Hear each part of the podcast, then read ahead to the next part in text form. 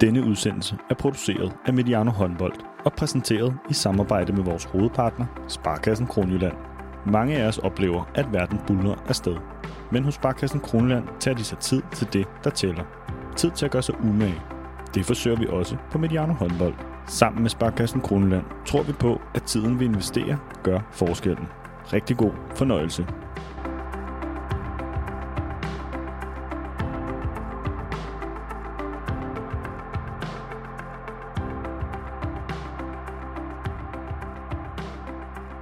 Det blev i sidste ende Norge, der kunne løfte den store tallerken og kalde sig Europamester 2022. Men ved siden af dem stod de danske kvinder. For første gang med en finale siden 2004. De har været på vej, og nu stod de i en af de store finaler. Velkommen til Mediano Håndbold og denne 9. og sidste special om dette års EM. Vi skal glæde os over det danske sølv, vi skal analysere slutrunden, vi skal dykke ned i finalen, og så skal vi forsøge at tegne det store billede af, hvor den internationale kvindehåndbold står lige nu. Og i dag er vi endelig fuldtallige med vores to faste eksperter på kvindesiden. Kasper Andersen, akademichef på bisiden på Sjære og træner i Skanderborg håndbold. Velkommen Kasper. Tak for det. Godt at se dig i in real life, som Ja, man siger. Øhm, sådan helt overordnet, hvordan var din søndag? Mm, den var skuffende. Øh, det var en kamp, vi har set meget frem til i meget, meget lang tid. Og jeg synes, skuffelsen ligger nok mest i, hvordan kampen sådan udviklede sig. Øh, var vi bare blevet blæst ud af banen og havde tabt øh, Sole klart, så havde det nok været mindre skuffende og, og måske mere øh, sådan bare tilfredsstillelsen i at være i finalen. Men, øh, men sådan som kampen udviklede sig, så, øh, så var det skuffende. Og det her med at optage og følge EM-slutrunden undervejs, hvordan har det været for dig? Jamen, det har, jeg har gjort det mange gange efterhånden, og den her gang har været sjovere end alle de andre gange. Øh, det er trods alt sjovere, når, øh, når vi vinder, og, og det går godt. Så, øh, så det kom vi vel sådan næsten for alvor i mål med, øh, at, at, det var, øh, at det var helt perfekt den her gang. Og lige om lidt skal vi også øh, faktisk lidt tale om, hvor det gik jo fuldstændig, som I havde forudset. Og den anden, der har været med til at forudse noget, det er dig, Martin Alversen, cheftræner i Schweiz. Velkommen til, Tusind tak, Thomas. og tak fordi vi måtte øh, sidde hos dig i dag. Du har jo været til slutrunde. Ja. Er du, øh, jeg har nær sagt, hvordan kom du hjem, og hvordan var det at komme hjem fra den? Ja det var en kæmpe oplevelse, og, og også øh, for os, kan man sige, både... Øh, jamen alt, hvad vi lavede, det var historisk. Så, når, så fik vi lidt point, og så var det historisk, så var den første scoring, det var historisk. Og bare det at være deltagende for os var, var vildt, og, og de der oplevelser, som de meget, meget unge piger fra Schweiz, de fik, det var jo, tænker jeg, at, at spole tiden en, en 20 år tilbage for Danmark.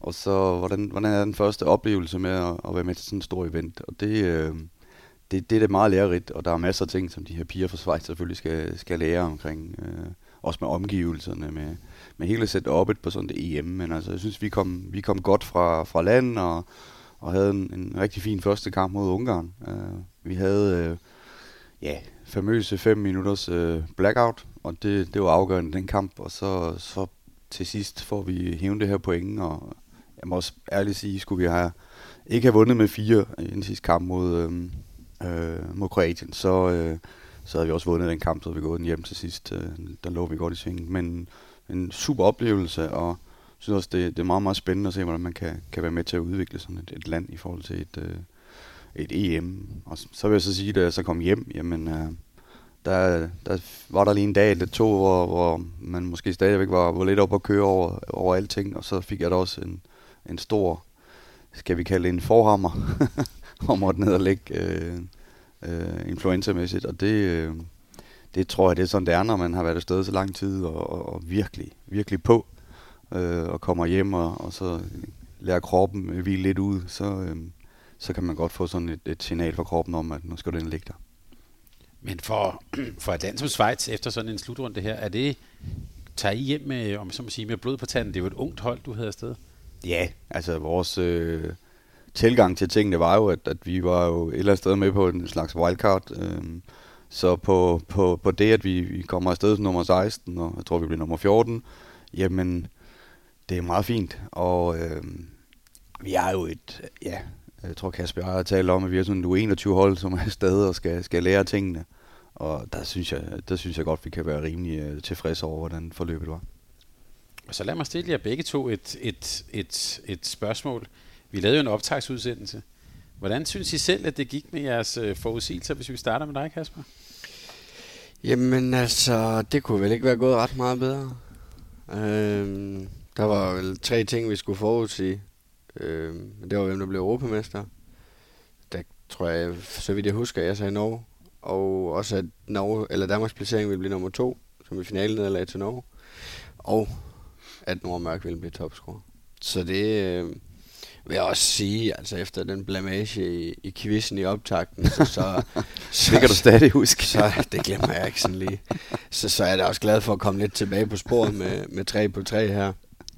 Og Martin, er du øh, trods alt tilfreds med din, øh, med din forudsigelse? Mm, Ja, jeg synes, det, det var meget optimistisk, men det synes jeg også var, efter at have vundet øh, den her quiz så overlegen, der synes jeg godt, at jeg kunne prøve at spille lidt ind med lidt, lidt frisk, og blandt andet med, med Emma Friis, altså hun blev så dansk topscorer. Øh, det var da også en, en fin forudsigelse, at, at hun ville komme langt der, men altså, jeg er lidt sur på Jesper derovre, hun ikke øh, igennem hele turneringen bare skulle støtte straffekast, for så tror jeg faktisk, at vi havde en dansker, der, der kunne komme helt op. De der sidste 10, dem, dem kunne jeg godt se for mig. Øh, så det var et frisk, men, men ikke helt øh, ublu øh, bud omkring, øh, at Danmark skulle gå hele vejen. Ja, yeah, det var måske lidt for øh, blåøjet, vil man så sige nu. Men omvendt kan man sige, at vi var godt nok også tæt på, Thomas. Og jeg må sige, øh, vi kan lige sige til lytterne, at øh, Kasper sidder og ryster på hovedet, øh, men, øh, men jeg må helt ærligt sige, at jeg var, jeg var faktisk, jeg synes, at I var meget optimistiske, da vi optog den her, øh, altså på Danmarks vegne, da vi optog den her øh, øh, optakt. Så jeg får lyst til at sige, at der er jo en eller anden grund til, at I faktisk er eksperter her på Mediano håndbold. I var sgu, øh, I ramte tæt, I var meget præcise. Jamen, det er da glædeligt, at vi en gang imellem kan bekræfte, at, at det er fair nok, at vi prøver, prøver at sidde og snakke om det her i ny og næ. Ja. For jeg var lidt nervøs for, om jeg sådan skulle prøve at kvalificere det lidt og sige, ah, ro på og sådan noget. Men det endte jo med at blive faktisk, øh, øh, som I havde sagt det, og øh, det skal vi tale om lige om lidt. Vi skal bare lige først også huske at sige kæmpe tillykke til vores dygtige lyttere, der var med i vores miniliga på holdet.dk. Vinderen blev en Vidar R, som vi ikke kender, men han blev simpelthen nummer to i hele spillet, hvilket bare bekræfter os i, at vi har meget, meget dygtige lyttere. Øhm, Kasper, du blev nummer syv i vores liga. Ja, er du tilfreds med det? Nej. Nej. Lige ja. efter en vis Martin Grønmand, der havde stået øh, nede, på, nede på kis inden. Ja. ja, det gør måske ikke sagen bedre. Nej, er overhovedet ikke. Og jeg kan sige, at jeres kære vært, der taler her, blev nummer 45 i gruppen. Det er også flot, Thomas. Flot, Thomas. Hvad var det nu, din ambition med det var? Det var at blive top 25. Okay. Ja. Så det er floppet totalt, ikke? Ja. Øhm, så derfor har jeg også skrevet her i mine noter her, det er godt, det er Kasper, der skal sige noget klogt om den her slutrunde. Jeg stiller bare nogle spørgsmål. Øhm, og det første, som jeg, vil, øh, som jeg lige vil spørge øh, begge om, det er sådan en, lige en kort runde, øh, hvor vi skal lige tale om det bedste, det værste, og måske også noget af det, som I, hvor I spærrede øjnene op øh, undervejs. Så lad os lige starte med, med Martin her. Hvad, hvad har for dig været det bedste ved EM-slutrunden? Ja, det kommer også af, at det var sådan lidt en frygt fra min side, som var en del af det her setup omkring EM. Det var det her coronaspøgelse. Øh, skulle det være sådan, det hele for mange hold skulle være aflyst hen ad vejen, fordi i starten var der virkelig bevågenhed omkring øh, tingene, og det forlød jo også, at der var nogen inden runden, som øh, slæbte rundt på noget corona, og, og, og så var der en, en positiv, så var der en negativ test, osv. osv. Og øh, vi kommer afsted, og vi ser jo... Øh, øh, alle hold nærmest øh, fuldtal i under hele runden, så det, det er jeg meget, meget, meget tilfreds over. Øh, jeg ved godt med Lars, øh, som vores assistenttræner, som, som har væk et par kampe, men, men det er jo også det ene sådan rigtig spøgelse, vi hører omkring corona i. Og, men der må jeg sige, at inden turneringen var jeg godt nok nervøs for, at det skulle spolere det hele igen igen. Øh, men det, det kommer ikke til at ske, og jeg håber også, at, at det er så sidste gang, vi skal sidde og tale om coronaspøgelset, og og at man nu giver los og siger, at øh, lad os nu spille nogle runder uden det, for en, at det kan blive øh, det sportslige, som, som kun skal være i højsædet. Hvad var det bedste for dig, Kasper? Mm, jamen altså, helt åbenlyst er det, det er selvfølgelig, at, at Danmark er, er i finalen. Øhm, så synes jeg også, at øh, for mig, øh, jeg snakkede også en lille smule om det inden slutrunden, men jeg synes også, at at rent sportsligt Montenegro har været en, øh, en, en stor oplevelse, øh, både på og uden for banen. Øh, har vel øh, givet noget til slutrunden øh, uden for banen, som ingen andre har, har kunnet. Øh, så, så Montenegro, sådan både på og, og uden for banen, også været, været et kæmpe plus øh, under den her slutrunde. Ja, og så for at følge op på den, jeg er meget enig med, med Kasper omkring Montenegro, men generelt, øh, må jeg sige, når man render rundt til EM og kigger øh, udelukkende på det sportslige, så, så er Europa øh, på, i forhold til kvindehåndbolden er, er i blomst.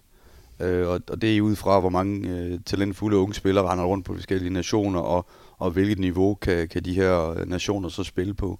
Og, og så velvidende, at der trods alt også er Tjekkiet, Østrig, Ukraine øh, på et tidspunkt kommer, kommer stærkt tilbage, og hvor, havde også gang i noget rigtig spændende. Øh, og, og der er flere nationer, som ligger lige, øh, lige omkring øh, det niveau, som, som gør, at, at det, det skal vi ikke tale om her, men i forhold til det med udvidelsen, så, så ser jeg meget, meget positivt på det. Øh, jeg tror også, det er den måde, vi kan gøre kvindehåndbolden meget mere interessant. Vi skal have så mange nationer med i Europa som overhovedet muligt, og, og jeg synes niveauet. Øh, der var ikke mange kampe Danmark eller Norge eller, eller de andre nationer går ind til, uden at de har en, en helvedes respekt for modstanderne, fordi at, at spiller man øh, med det forkerte ben forrest i en kamp, så, så kan man gå ind og tabe til alle, og det, det synes jeg er, at det, det kunne vi ikke sidde og tale om for fire år siden, så øh, der er sket meget.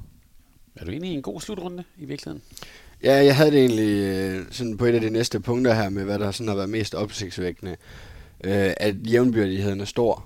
Altså, der har været virkelig mange gode kampe, vi har også talt om det undervejs. Øh, overordnet set et rigtig, rigtig fint niveau med mange kampe, meget, meget få kampe, som, som er blevet vundet øh, meget stort. Så er det klart, så er der 6 og 7 mål sejre og sådan noget, men, men, men det gør sådan set heller ikke noget for, for sporten. Men, men, men de her 15-18 måls øh, kampe, vi ser til VM nogle gange, øh, har der ikke rigtig været nogen af. Så, så, så jeg synes, at, at det har været meget, meget jævnbyrdigt øh, EM, og, og det, ja, det gør det jo udelukkende til en, til en god oplevelse for, for alle os andre.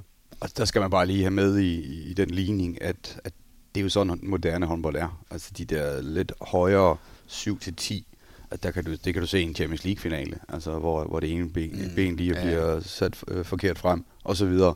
Så, så resultatmæssigt, jeg må sige, at, at niveauet er virkelig, virkelig øh, højnet i de sidste fire år. Hvad har så for jer, der må du få lov at starte, Kasper, hvad har så været det værste ved den her slutrunde? Jamen det er lidt i forbindelse med det, der også har været bedst egentlig, øh, fordi jeg havde Montenegro og deres tilskuere med der.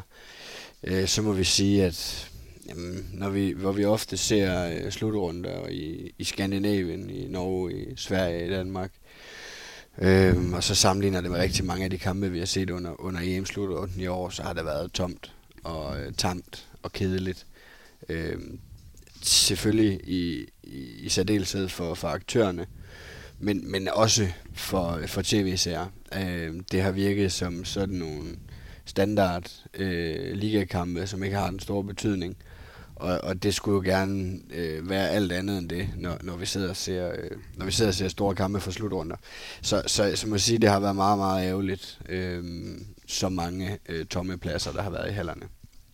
Er det også den samme, du Ja, jeg havde også ja. den som ja. et, et punkt med at så sige, det ligger jo tilbage også på IHF, hvordan man laver rammerne omkring tingene, og øh, hvad, hvad der kan blive tilladt. Altså, det, det kan jo ikke være rigtigt, at man laver sådan en, en seværdig øh, runde i, i, i de tre store håndboldnationer egentlig, og så der ikke kommer flere tilskuere, øh, hverken fra, fra den hjemlige eller, eller fra, fra udlandet, så, øh, så det var vildt skuffende. Øh, men jeg vil også sige, øh, sådan generelt, EHF, de har, de har noget, de skal have kigget på. Altså, jeg kan godt købe præmissen på, at, at de bedste dommer, de skal til herrenes. Øh, det er sådan, det er åbenbart i EHF, at de bedste dommerpar, de skal til herrenes øh, runde. Det bliver så til, til januar her. Øh, og sådan har det været altid. Øh, det laver vi nok ikke lige om på øh, forløb. Det, det skal forbundene lave om på, hvis der er nogen, der skal lave om på det. Øh, men at man så ikke sender de næstbedste for nationerne, øh, det, det, det kan jeg godt være lidt harm over. Øh, det synes jeg virkelig er, er dårligt, og, og man så også, hvilken indvirkning det havde på, på tingene, og, og det er sådan noget, der, der bliver eftermælet.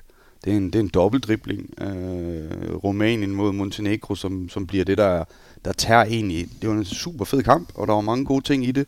Men, men det, jeg sidder tilbage med efter sådan en kamp, det er, hvor er det bare ærgerligt. Øh, fordi det er ikke det, der skal tabe vågne, eller vi kan også tage bronzekampen, som heller ikke bliver ledet på, på allerbedst niveau. Øh, det, det, det er drøn ærgerligt, og det er så det, man hele tiden skal, skal tale om, og, og det synes jeg ikke vores sport, det er ikke værdigt for vores sport. Øh, der, der er vi nødt til at, at bede øh, IHF, og de spiller også lidt selv med. Altså, jeg synes jo egentlig, den her, øh, det her røde kort til Kelly Dolfer, det, det er helt okay, det kan man godt give, men man så dertil øh, vælger at, at, at sige, at hun skal ikke være med i næste kamp, øh, som den eneste i hele turneringen, der får sådan en straf. og, og hvilken indvirkning det får for Holland, når man kigger på turneringen. Det synes jeg er drøne ærgerligt, og der kunne jeg godt tænke mig, at vi, vi ser lidt ind af i vores i håndboldsport og siger, hvordan kan vi, nu er dameniveauet, kvindeniveauet, det er komme op på det her meget, meget høje, seværdigt, øh, spillemæssigt og fantastisk. Jamen, så den her neutrale part, jamen lad os da i hvert fald få de næstbedste. Øh, det synes jeg da ikke er for meget at kræve. Martin, har du ellers noget, som har været sådan øh, opsigtsvægtende for dig i den her, i den her turnering? Noget, som du blev mærke i? Ej, jeg synes, øh, altså forholdene, øh, nu var jeg jo så selv i Slovenien og hørte, hørt, at, at det var måske også det bedste land at være i, i forhold til både mad og hotel og alle forholdene, det var, det var Champions League-niveau.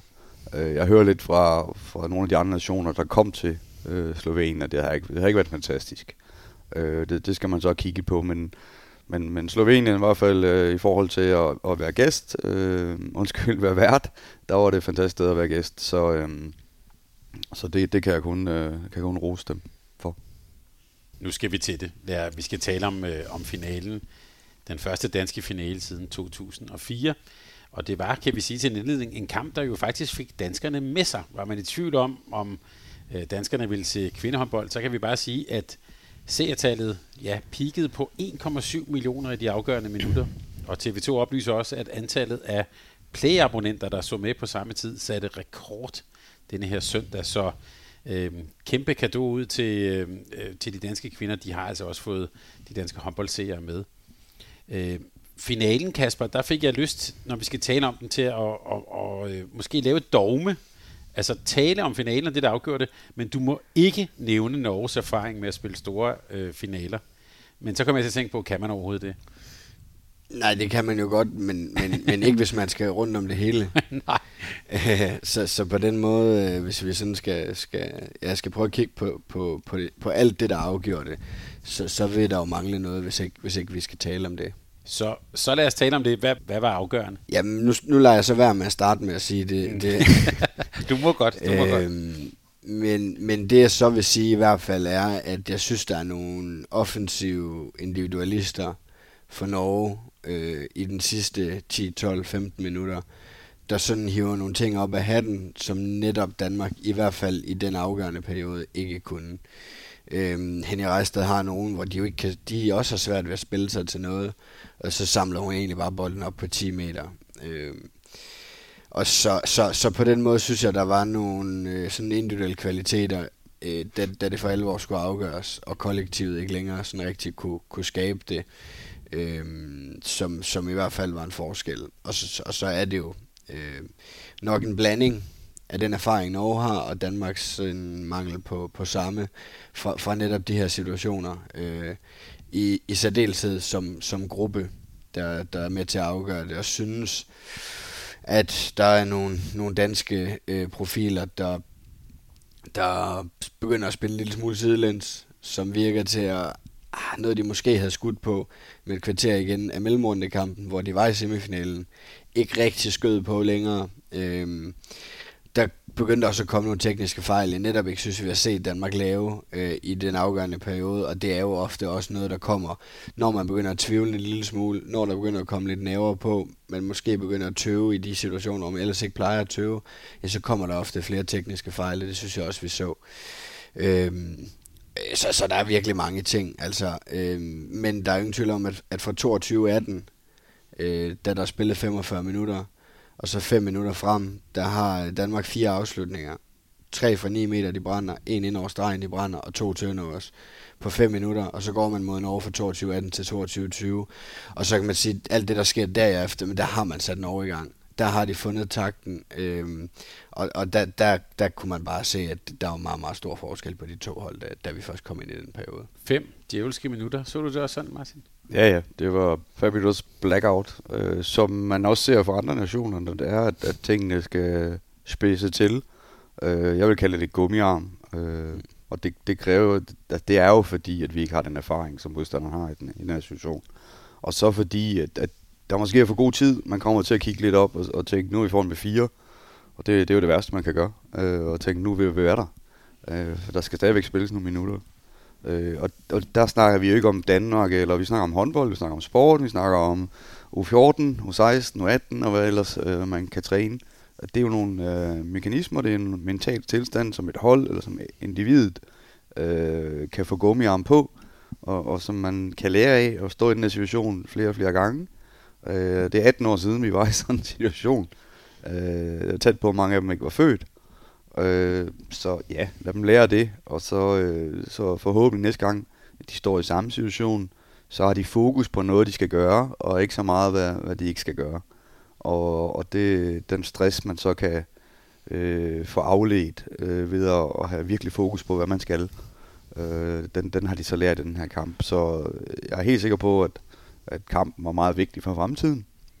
Og øh, ja, vi kommer til at snakke meget igennem den her kamp, så mange af de ting, som også Kasper siger, er jo, er jo nogle, nogle, nogle ting, som, som, som ligger i det implicit, og der er altid marginaler i sådan nogle ting, øh, øh, der sker under kampen. Men jeg synes, det der med, med gummiarm, det var, det var alt afgørende. Kasper, du sagde faktisk, øh, da vi lavede en lille øh, optag til øh, den sidste kamp i mellemrunden mod Norge, der sagde du faktisk, at du ikke håbede, at Danmark førte med 6, ligesom de ja. plejer at gøre. Øh, nu førte vi så med 4, 22-18, øh, med relativt kort tid igen.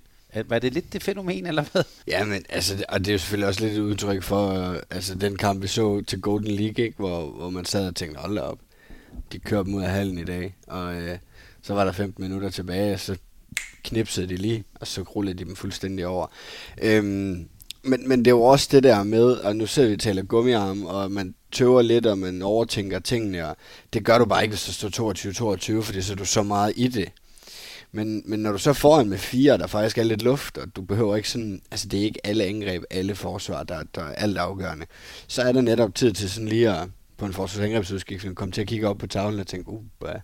Altså, nu er det tæt på, hvor man på 22-22 nok bare vil have snakket med den, der sidder ved siden af, eller Jesper Jensen om, hvad skal vi spille i det næste angreb. Der er jo sindssygt mange ting i det der, og så, det, men ja, nu kom det i hvert fald til at, at, at passe meget godt, at, at det var måske ikke øh, løsningen.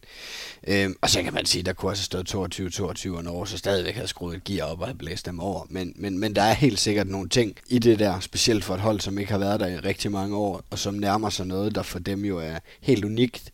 Og øh, jeg ved ikke, om det bliver ved med at være unikt for Norge, men, men for dem er det jo i hvert fald en årlig begivenhed, sådan efterhånden at hive en, øh, hive en finale sejr. Så, så der, er, der er helt sikkert nogle ting sådan på det mentale, øh, i, i at man når at stoppe op og tænke over, hvad det er, man egentlig har gang i. Og det, det gør man kun, når der er luft til at gøre det. Martin Jesper Jensen sagde efter den der kamp i, efter kampen i mellemrunden, sagde han, at han bevidst havde lavet sådan nogle ændringer i spillet, altså 7 mod 6, tilbage til 6 mod 6, udskiftende sådan, sådan at de, som Kasper siger, ikke tænkte så meget på, øh, på stillingen, men tænkte på, ja, på spillet. Prøvede han også det? Var det også noget af det, der måske var med til at afgøre det? Det lykkedes han jo med. Altså, konceptet der er jo genialt. Altså, manden er også genial. Altså, der, vi står i en finale. Man må bare sige, at, at øh, der i anden halvleg, hvor at, at der egentlig er flow, og, og det kører med specielt bagkædemæssigt, det er det, jeg kigger på der, fordi fløjene har været i flow igennem hele turneringen nærmest. Øh, stregpositionen af alt har været, har været rigtig fint. Men det, der sker, da vi, da vi går over til det her 7 mod 6, det er jo, at man, man ødelægger flow, og det er ganske naturligt, fordi man skifter Altså i vores 7 mod 6, der, øh, der har man nogle specifikke folk, der skal ind og spille 7 mod 6.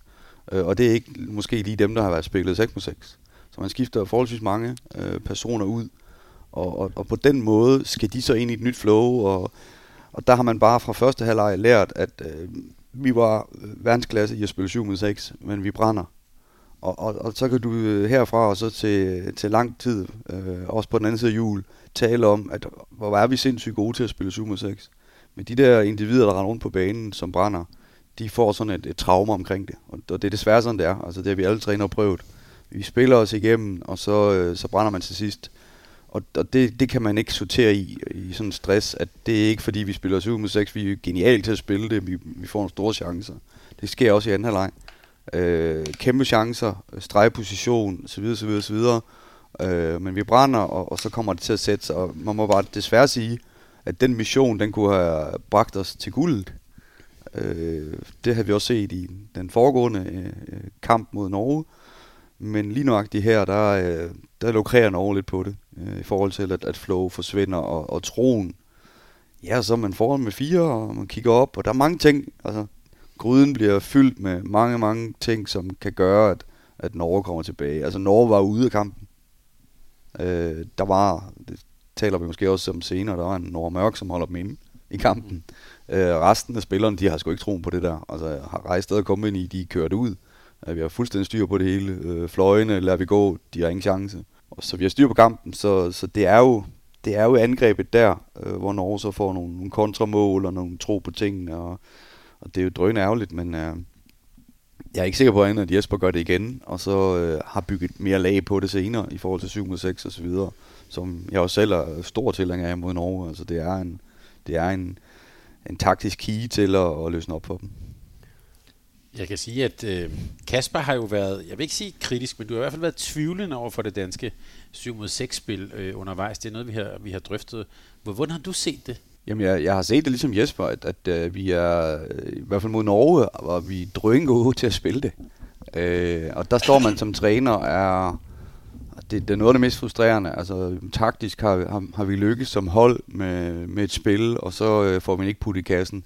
Og jeg synes faktisk, at afslutnings øh, situationerne er, er langt større, og det kan man så sige, at det er derfor, stregene de har brug for en, der hænger på ryggen af dem, inden de kan øh, fokusere på springen og sætte den i mål, og så videre, så videre. Det er jo ikke til at sige, men det har også lidt at gøre med, jeg synes, at, at, at dem vi skifter lidt rundt på, øh, er lidt mere tunge i benene, specielt dag anden halvleg, øh, specielt på venstre bakte, og det ser lidt, det ser lidt mere tungt ud, øh, end det flow-spil, der har været lige inden. Der har jeg set andre kampe, hvor, hvor Christian Jørgensen har fløjen igennem bredt i banen, og var en af de aller, allerbedste til at lave afslutninger mellem øh, et og to positioner der bredt. Så det bliver lige ramt, øh, det hele der er noget, som, som ikke er normaliteten, men, men altså, jeg, jeg kan ikke forklare en Jesper i at spille, spille 7 mod 6 med det hold, han har der, og det vi har set øh, mod Norge, hvis det, hvis det er dem, vi taler om. Øh, der kan så være andre kampe, hvor, hvor vi synes, at 7 mod 6 ikke har været øh, på toppen, men, men der mod Norge, der producerer vi en, et hav af chancer både i første og anden kamp, og så finalkampen har vi jo, altså de der i første halvleg, de chancer, vi har i 7 mod 6, de er enorme. Ja, ja, men det, og det er heller ikke de to kampe, hvor vi har været efter det. Det er Nej. netop alt det, der var for, for, øh, før det. Ja. Fordi vi sad efter mellemrunde kamp mod Norge netop at tale om, at der ramte vi et endelig niveauet på det 7 6 spil og fik skabt det, vi skulle. Ja. Øhm, og jeg er også helt enig i, at det, jeg, jeg, jeg har sgu også respekt for, at man tager det med i midt i anden halvleg igen mod Norge. Øhm, og så kan man sige, det er jo, som Martin siger nu, så, så er det jo bare, desværre at får vi jo ikke det output, vi skal have, fordi chancerne er der egentlig til det. Og det, der så ydermere også gør det måske øh, besværligt eller ærgerligt, det er, at da vi så Ja, fordi det er, jo, det er jo en periode, hvor man, når, man, når Danmark spiller 7 mod 6, hvor Mie Højlund og Anne Mette Hansen så får pause. Øhm, og det er jo rigtig fint. Øhm, og så samtidig med, at vi ikke får det output ud af den 7 6 periode, så kommer Mi og AM desværre heller aldrig i gang igen, da de kommer ind igen. Så på den måde, så, så har det selvfølgelig nogle konsekvenser at spille 7 6, uden at man så har de procenter, man gerne vil have på afslutningerne. Og så har det også bare en dybere konsekvens i, at dem, der så har været ude og få pause og fået brudt deres rytme i den pause, så ikke kommer ind og kan finde deres rytme igen. Øhm, og, og det er der nok mange grunde til, at de ikke kan. Og hvor er en af dem, er det jeg talte om før, med at, at man kommer til at overtænke, hvad det er, man egentlig har haft gang i, og man har haft tid til at sidde på bænken og kigge på tavlen og sige, hold nu kæft, det er tæt på. Øhm, så, så, så det havde ret store konsekvenser, det der. Det er der ingen tvivl om. Men det er jo også, og sådan er gamet jo. Det var også, som Martin sagde, det der kunne have gjort, at vi havde vundet guld. Øh, jeg tror, vi skulle have scoret på to i den 7-6 periode, ikke? så havde vi formentlig vundet den kamp. Så og så må man sige tillæg til det, og det, det er jo også det, der bliver set bagefter, det er, at Torje er jo, jeg synes jo også, at han, han får ikke den kredit, han skal have. Altså, nu har han stået igen og, og vundet et, et mesterskab. Jeg ved godt, han har absolut det bedste hold, men stadigvæk har han nogle heldige, øh, han har i hvert fald en heldig hånd der til sidst, i forhold til, at da han virkelig for første gang i turneringen rigtig begynder at flexe med sit hold, altså etter og 6 position, øh, også 2 og 5, men, men specielt øh, de her yderpositioner 1, 6, øh, flexer ekstremt meget. Den, han, han mærker, at, at nu, nu Danmark er uden rytme, og, og selv der 7 6 begynder man at, at flexe mere og mere, og finder ud af, at det, det er lige i dag, at, at vi kan ramme Danmark på nogle ømpunkter, og vi laver teknisk fejl på grund af det. Øh, aflevering ud af siden osv. Det er jo Altså, det er, jo, det er jo lige at sætte kniven ind øh, på det rigtige tidspunkt, og det, det får han gjort. Så, så det er jo en ting, at vi selv synes, vi jo har tabt kampen, men der er så også det her med, at, at Norge og Tore, han sætter så lige kniven ind på det rigtige tidspunkt. Ja, så har de spillerne, der kan gøre det. Altså, når han ser de der ting, så har han også spillere, som, som bare kan, netop kan sætte den kniv ind. Altså, det er ikke sikkert, at man har kunnet det samme med Danmark, fordi både måske de hele har topniveau, mange af dem, men heller ikke har gjort det så mange gange. Altså, der er også nogen der, hvor man lige kan give et tegn, og så ved de godt, så er det nu. Vi bliver vel også nødt til lige at kreditere ham for at sætte en vis Katrine Lunde ind på et, på et særligt tidspunkt. Jeg tænker, at de to redninger, hun har, den ene på Emma Friis, den anden på Trine Østergaard, det så jeg meget som sådan nogle overskudsredninger, altså hun tager der, hvor de, altså specielt Trine Østergaard, ikke? det er rundt i hoften der, den har ja, hun men, altså, fuldstændig. Det er, det er en finalespiller, og, og så specielt mod Danmark har hun desværre haft øh, en tendens til at, at få, i de kampe i hvert fald, vi har tabt, har hun haft store roller. Vi, vi så jo også, hun startede i den, den foregående kamp og bliver pillet ud, fordi vi har helt styr på hende. Øh, men lige der, der, der er det helt rigtigt tidspunkt. Jeg sad også og tænkte på lidt før, at hun nok var kommet ind. Øh, jeg synes, at, at det var der, der manglede lidt også for Norge. Øh, men han sætter hende ind, og, og hun får en, en ekstrem...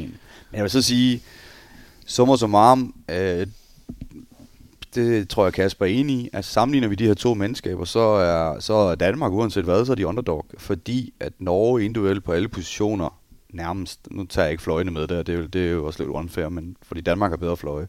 Men, men key positioner derfra, der, øh, der, der, der er Danmark underlegne, og at vi så stadigvæk øh, synes, at vi smider kampen, og vi skulle have vundet, det er jo fantastisk, og det viser også lidt omkring øh, den mand, der står derude og styrer det hele, og det viser lidt omkring det, der er bygget op. Altså jeg synes, det koncept, øh, som Norge også har været gode til i mange år, at bygge noget op omkring koncept og blive ved og ved og ved kontinuitet, det har Danmark øh, absolut luret af på den aller, allerbedste måde, og, og Jesper og holdet er blevet bedre og bedre, og, og vi har set fra, jeg synes næsten fra start, men specielt øh, VM-runden og så EM-runden her, der ser vi, at, at øh, bredden i spillet, altså vores fløje, som er hammer gode, det er også dem, der har flest minutter på vores hold, det er de, de to øh, øh, fløjepositioner, jamen de bliver taget med i spillet, og vi gør det rigtig godt med at spille dem gode. Og øh, vi bliver bedre og bedre også til at få sat et koncept i forsvaret, sådan at vores øh, keeper bliver endnu bedre. Jeg synes øh, faktisk Sandra og company ret øh, lang tid har været dygtig på de her en mod en situationer med en skytte. Øh, men nu har vi øh, et forsvar, der hjælper dem til nogle bolde, som de gerne vil have. Og øh, som konceptet der, og, og, og har fået et flow, som, som gør, at jeg sidder i hvert fald med en tro på, at, at, øh, at vi nok på et eller andet tidspunkt snart skal gå hele vejen. Kasper, jeg synes også lige, at vi skal lige efterlade den her finale også med at lige sætte det på, på den danske første halvleg. Altså, der var på et tidspunkt vip til Burgård, og sådan, altså jeg tænkte, det var jo, der var elementer af noget, der næsten var sådan helt uvirkelig godt. Øhm, hvordan, hvordan så du første halvleg? Jo, øh, helt enig. Øhm, men, men helt grundlæggende, så, så de perioder, hvor jeg virkelig har følt, at Danmark, og har set, at Danmark har været ovenpå mod Norge, der har det hele været med udgangspunkt i en rigtig, rigtig stærk defensiv. Øhm, og det var det igen øh, i finalen i 45 minutter. Øh, de har kun lukket 18 mål ind efter tre kvarter øh, mod det norsk landshold. Det er altså de færreste, der, der kan magte det. Øhm, så taber de det desværre og laver ni, lukker ni mål ind i sidste kvarter. Men, men, men alt det, det, det springer ud af den defensiv.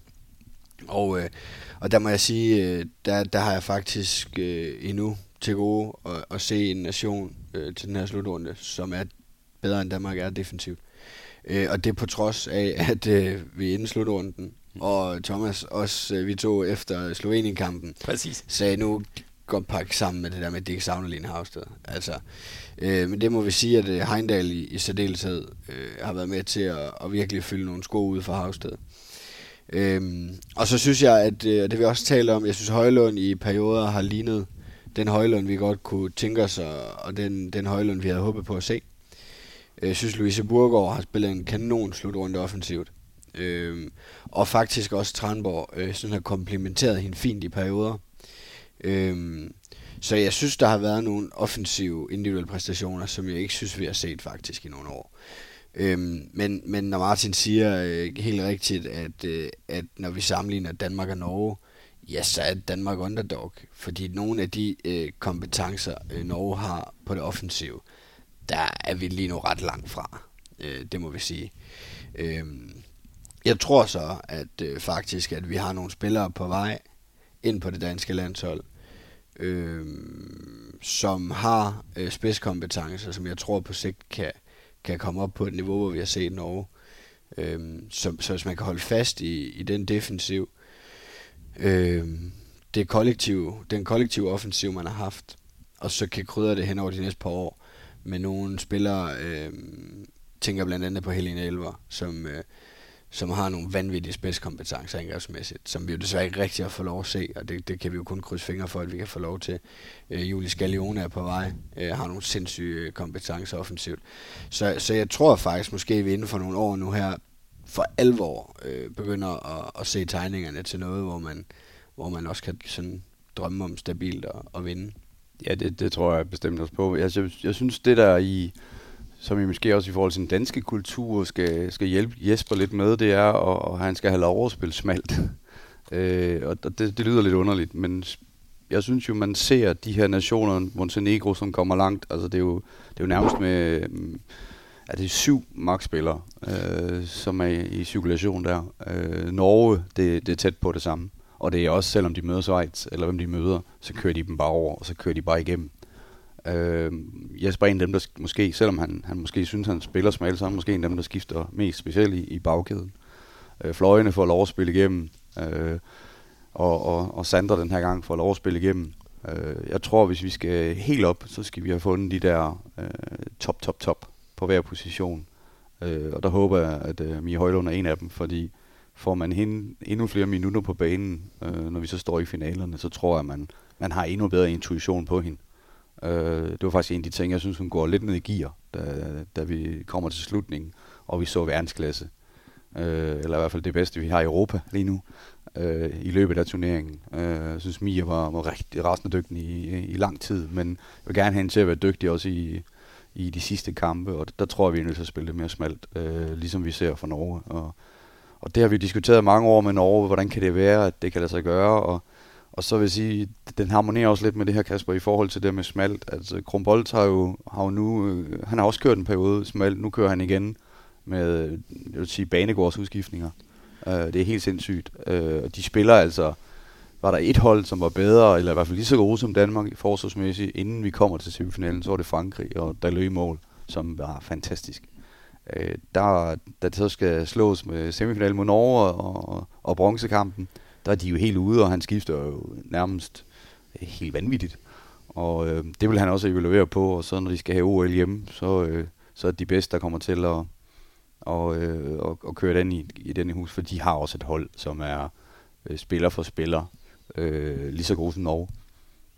Og øh, kan være med hele vejen på, på et eller andet tidspunkt igen, øh, Frankrig. Så, så jeg tror, Jesper skal kigge lidt på det her. Der kommer nogle ting, vi har talt om øh, førhen også. Det her med, at, at Danmark skulle være mere safe. De skulle være køre mere på kant af forsvaret, og ikke så mange øh, 50-50 skud fra distancen. Øh, skulle de skyde fra distancen, så var det i højeste speed og med absolut øh, mist øh, vinkel og, og, og kan man sige plads til skuddene.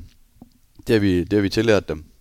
Og vi har også fået flere fløje afslutninger, for der ligger større procent. Vi har fået flere streg afslutninger, der ligger større procent. Øh, øh, og tilspiller så til et hav af mange flere straffe, end vi har været vant til, fordi vi går på kant af, af tingene og, og spiller mere safe. Så øh, har også øh, måske den indvirkning, at Norge ikke kan løbe den kontradel, som de kunne i den første kamp øh, mod Norge.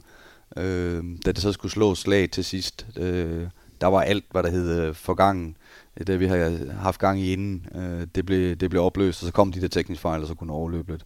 Men øh, safety, det, det synes jeg virkelig, vi er blevet øh, dygtige til os. Det er vel også et punkt, som, som du var, øh, var, var omkring undervejs, øh, Kasper, det her med de få tekniske fejl. Altså, vi, vi, vi spiller med et hold som altså, koncept, safety, klare roller, og så selvfølgelig også måske ved den her slutrunde lidt mere smalt. Er det blevet spidset af, han har sagt på den måde? Nej, altså hvis man kan argumentere for noget, så er det vel, at Mia Højlund spiller for lidt offensivt. For mig at se, så, så, så, så skal det være, fordi der er noget fysisk, der ligger til grund for, at hun ikke spiller praktisk talt alle angrebsminutter i, i de helt store kampe. Og så, så, så kan jeg meget nemmere se rotation på de andre positioner, fordi der synes jeg, vi mangler øh, verdensklasse. Så for mig, om der er en periode, hvor Tranborg spiller i stedet for Burgård, ikke sikker på, at det er voldsomt afgørende. Øhm, så, så på den måde synes jeg, at Mie Højlundsen er den eneste, der for mig står så skarpt, at, at hun skal spille øh, ja, så mange minutter, som det overhovedet kan lade sig gøre. Øh, vi skifter jo også meget på stregen, altså, og det synes jeg også er fint. Øh, det kan jeg sagtens se for mig, fordi jeg synes ikke, der er kæmpe stor forskel på dem, øh, på det offensiv. Øh, så fløjene, der synes jeg, vi har verdensklasse. Og det, det viser vi vel også ved, at der, der bliver der vel praktisk talt hen over slutrunden ikke skiftet. Og man siger, så jeg tror, at der også hen over nogle år nu her, som jeg sagde før, altså hvis, hvis vi får nogle flere øh, ind med øh, angrebsmæssig øh, sådan verdensklasse øh, og spidskompetencer på allerøverste hylde, så tror jeg også, vi vil se øh, dem spille, håber jeg da, spille flere minutter, end, øh, end, end de gør lige nu. Øh, jeg synes også, der er noget med at kigge lidt på, om, altså, om skal Anne Mette Hansen spille 47 minutter i en, i en EM-final mod Norge? Hun har 0 på 2 på 47 minutter.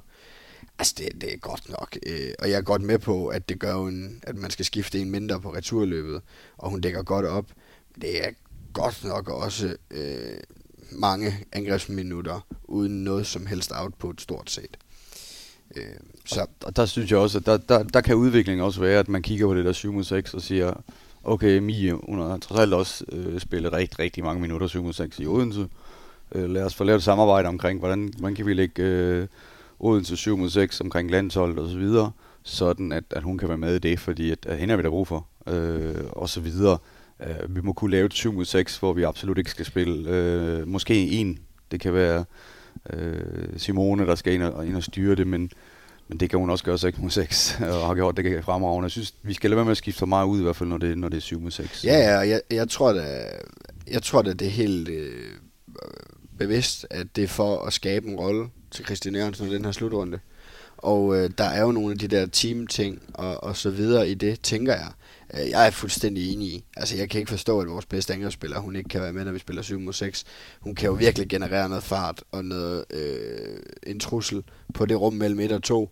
Øh, jeg synes da, hvis man så det første mål, hun laver mod Norge i finalen, 6 mod 6 på det brede punkt, øh, Øh, ude omkring højre to, bare smadrer den op i langt hjørne.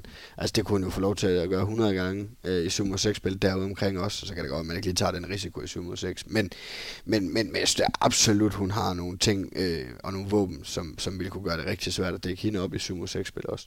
Så, øh, så, så jeg er helt fuldstændig på bølgelængde med Martin. Jeg synes, øh, og skulle Jørgensen så, Christian Jørgensen så ind og spille det, så skulle man tage det våben med, øh, som hun har gjort 6 mod 6. Øh, der er skuddene på, på fart, men der er også hendes brud mellem 1 og 2, som hun var en af de mest øh, sikre på. Øh, det ser vi ikke i 7 mod 6, der løber hun ind i samme rum hver gang, og det, det har Norge selvfølgelig også set til sidst. Så der må hun tage nogle af de ting med også, men men altså, det, det, det, det, lyder, øh, det lyder ikke så godt, man skal til at skifte øh, noget, der virker ud, fordi man vil spille 7 6. Øh, det, det, det må vi lave om på. Så synes jeg også, at det er værd efterhånden at tale om, om, om Christian Jørgensen er rigtig til at spille overtallet på venstre bak. Jeg har ikke øh, lavet statistik på det, så jeg taler på fornemmelse. Men, men der tror jeg også, der er noget at hente, øh, hvis vi betragter Danmarks øh, overtalsspil over en hel slutrunde. Så tror jeg også, der er noget at hente der. Jesper Jensens øh, track record, det er jo nu øh, tre semifinaler på tre slutrunder. Det må vel vil sige sig være godkendt, godkendt, og Danmark jo er for alvor øh, tilbage. Jeg tænker også, øh, før slutrunden, der talte vi om, at der var, det var der mange, der gjorde, der var Norge, der var Frankrig, og så var der en eller anden form for subtop. Skal vi nu til at sige Norge, Frankrig og Danmark? Jeg ved ikke, når du siger vi, Thomas, men altså Kasper og jeg snakker om Danmark i en finale så vidt jeg husker. Så, så, det, så det, øh, det, det er det, vi har set øh, nu øh, siden VM og så videre, at, at vi er meget, meget tæt på. Og der er Jesper i forhold til sin uh, track record uh, absolut en vigtig, vigtig del. Altså manden får det maksimale ud af det her hold. Uh, vi har så, så talt om, at, at Frankrig måske individuelt uh, specielt uh, har, har mere i posen, og, og Norge specielt.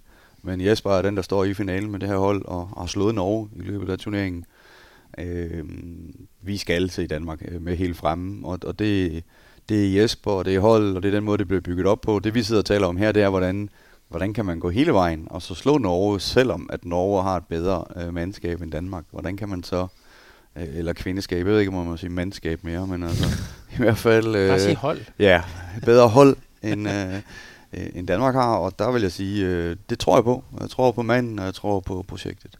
Men når jeg siger vi, så, så tænker jeg mere på den generelle opfattelse. Jeg er med på, I to er jo orakler ud over alle grænser, men, men den generelle opfattelse af verdenstoppen øh, har jo været øh, Norge, Frankrig, og så er der nogle andre, og så øh, Rusland ude og sådan noget.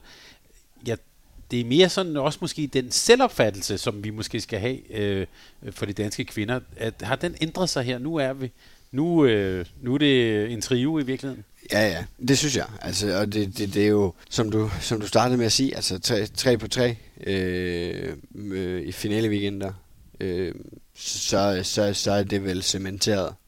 Øh, jeg synes, det er noget andet med Montenegro, der popper op i år, og en del af semifinal og finale weekenden. De er der ikke. Altså, de skal vise det over længere tid.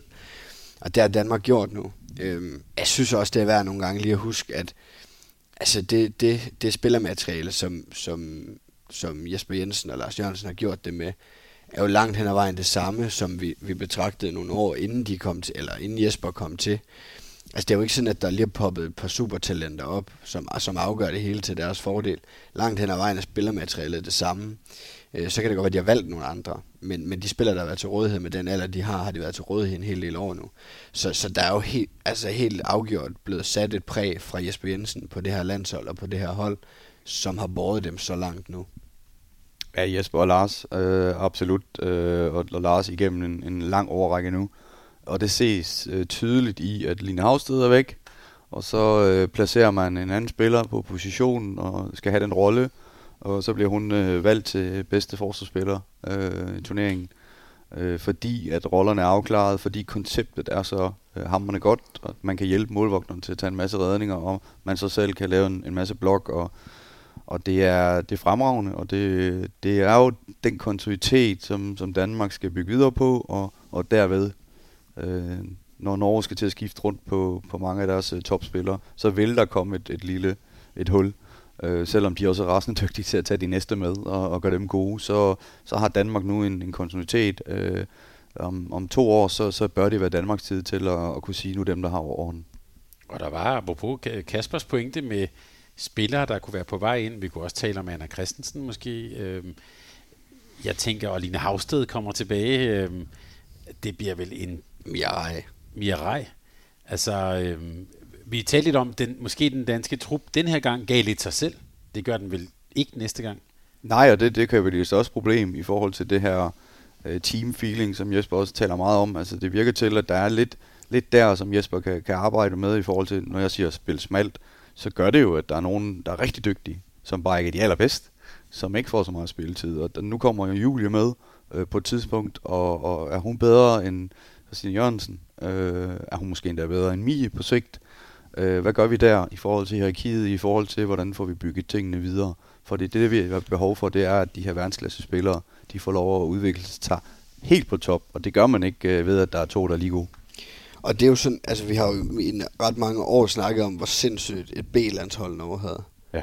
Altså, du snakkede om det, for det er ikke så længe siden, vi lige fik lov at møde dem. Ja, det er jo helt, det er top 6 øhm, i verden. Ja, og, og, og der, der er Danmark jo forhåbentlig også på vej hen. Det behøver ikke være helt lige så voldsomt, men, men derhen, hvor man, hvor man er et sted, hvor man bliver nødt til at fravælge dygtige spillere, øh, der er jeg ikke sikker på, at jeg synes, vi er lige nu. Der er ikke helt vildt mange gode spillere, der ikke er blevet valgt øh, til, til den her slutrunde. Der er nogle gode spillere, som ikke kunne kunne, kunne blive valgt på grund af skader, og, og, og, og Julie måske på grund af alder, trods alt. Men, men det er ikke sådan, vi har en pulje. Nej, det, det kan kun være alder. Ja, ja, for hun er ikke skadet. Nej. Eller gravid, Nej. tænker jeg ikke. Så, så det er nok alder. Ja. Men, men, men der, jeg synes ikke, der er en pulje af 10, 12, 15 spillere, som, hvor jeg sidder og tænker, de, de kunne virkelig har gjort en forskel og gjort det godt. Det synes jeg ikke, der er nu. Men det tror jeg godt, der kan komme hen over de næste to-tre år. Der var en person, I nævnte, som vi ikke kom ind på, men det gør vi, gætter jeg på nu nemlig Nora Mørk. Fordi øh, nu skal vi nemlig tale lidt om et All-Star-hold. Det gjorde vi faktisk også efter sidste års øh, slutrunde, og det var en meget god, god sådan afsæt til at sætte et ord på turneringen ved at tale om ja, nogle af de bedste spillere. Så nu skal vi sætte et All-Star-hold. Og øh, i må gerne putte lidt ord på, hvad I har set, øh, hvem der har gjort et, et, et, indtryk. Og modsat EHF, så gør vi det faktisk efter finalekampene i øh, søndag. Og vi gør sådan, at vi giver øh, Kasper serveretten, så øh, han starter på de forskellige positioner. Jeg vil undervejs give et lille besøg med, for jeg har helt sikkert noget forkert, som I skal være meget velkommen til at skyde ned. Øh, men jeg vil også spørge lidt ind til jeres valg. Så et All-Star-hold, hvor vi sætter en lille smule ord på, øh, hvem der har gjort indtryk. Og øh, vi, vi tager det sådan, øh, starter ind i målet, og så tager vi det sådan øh, øh, buen rundt. Og Kasper, du får lov at starte. Hvem har du som øh, målvogter på dit All-Star-hold? Silje Solberg. Øhm, og det kan jo virke øh, for dem, der har siddet og set finalen i søndags, sådan lidt. Fordi der, måtte hun, der blev hun skiftet ud, og der kom målmanden, der stod bedre end hende. Ej, jeg synes, Silje Solberg henover, altså hun har den højeste redningsprocent til, på, på hele slutrunden. Øhm, og synes, hun har haft øh, præstationer for Norge, som har været kampafgørende. Og så, og så det faktum, at man rent faktisk holder sig i målet i mange minutter hen over en slutrunde, hvor ens målmandsmarker, det er Katrine Lunde, det plejer også at være et meget godt udtryk for, at man står godt. Så, øhm, og, der, jeg synes så, der var, der var adskillige muligheder her, men, men Silje Solberg er, er, har jeg valgt. Og hun kunne også godt komme på mit hold. Øh, det kunne Sandra Toft også. Øh, der ligger jo nogle topmålvogter der, som er helt, helt fremme. Jeg har bare taget øh, Cleo Dalø, Cleopatra Dalø. Og det har jeg, fordi øh, inden vi går til semifinalen mod Norge, der, var, der er det det bedste, jeg har set for en, en, en kvindelig målvogter i, i en lang, lang overrække, det, det hun præsterer. Det var, det var vanvittigt. Så ved jeg godt, at hun sammen med holdet, både mod Norge, øh, ikke har, har den bedste kamp. Øh, som man så sige mod Montenegro, der er hun faktisk måske en af de eneste, jeg vil, jeg vil synes, der, der kan være sin indsats bekendt. Øh, men altså, hun var, altså det er virkelig, virkelig, også som har fuld brist, hvor det heller ikke har været fremragende. Det hun præsterede, øh, og den overbevisende måde, hun stod i mål på, øh, det, var, det, var virkelig, øh, det var virkelig top. Så, så hende, hende ville jeg til at starte for mit hold, og så kunne man, så kunne man godt have en Sandra Toft selvfølgelig, eller en Silje med os, øh, absolut. Og, og der løb, lad os bare lige sætte et par enkelte yderligere ord på hende. Øhm, Set ud fra nogle meget sådan flotte og sådan tekniske redninger. Hun har sådan en god teknik, eller... Ja, det er apropos safety, som vi har mm. talt om i forhold til angrebsspil. Altså, det, det virker til, at hun har læst øh, de fleste modstandere ud i forhold til, hvor kunne afslutningen komme, og har hele kroppen bagved øh, afslutningen, så hvis den ikke lige rammer på den der fod, der bliver stukket ud, som de fleste målvogter ynder lige i øjeblikket, der, øh, som er forholdsvis risikabel, så har hun hele kroppen bagved, og og også øh, få samlet ben omkring tingene, og hvad der nu ellers er af, af teknik øh, på målvogtpositionen, der var det bare, altså det var, det var til skoling, og jeg ikke, det er ikke nogen hemmelighed, min målvogter der har bedt om at lige kigge lidt på nogle af de der øh, kampe, som der løb har været igennem, og, og kunne, som, der løb har også 20 stjålet mange af tingene. Øh, Thea fra Kroatien, hvordan hun øh, står på linje ind i målet og så videre, det har der løb ikke gjort førhen. Øh, det har hun tyvstjålet der, og selvfølgelig skal man tage fra hinanden de bedste ting, og, og lægge på i sit eget spil, og hvornår kunne det her være godt at byde ind med osv., men der løb i de der øh, første kampe der, der er ja, en til semifinalen, der, øh, der var det virkelig en, det var et stilstudie. Ja, så synes jeg, det er sjovt. Altså, vi er jo vant til at se et fransk landshold med to verdensklasse målmænd. Ja. Og det har vi ikke gjort i år. Uh, hun har haft et stort talent, men en ung og uerfaren målmand uh, ved siden af sig. Og derfor har formentlig også vidst, at både snoren var lang, men at det også var meget, meget afgørende for Frankrig den her slutrunde at hun stod godt. Øhm, og det er sjovt nogle gange, så, så netop øh, sådan en lidt skiftig rolle eller øh, tillid, øh, nogle gange bare gør noget meget, meget positivt. Og det, det, det er også mit indtryk, at det har betydet noget øh, for hende øh, i år. Den eneste position for Frankrig, som mm. fik lov at rigtig ja. spille igennem, og den eneste position for Frankrig, så hvor man kan sige øh, fuldstændig bestået. Øh, og det er jeg helt sikker på, at det vil Krumbolds også øh, kigge på efter, efter runden.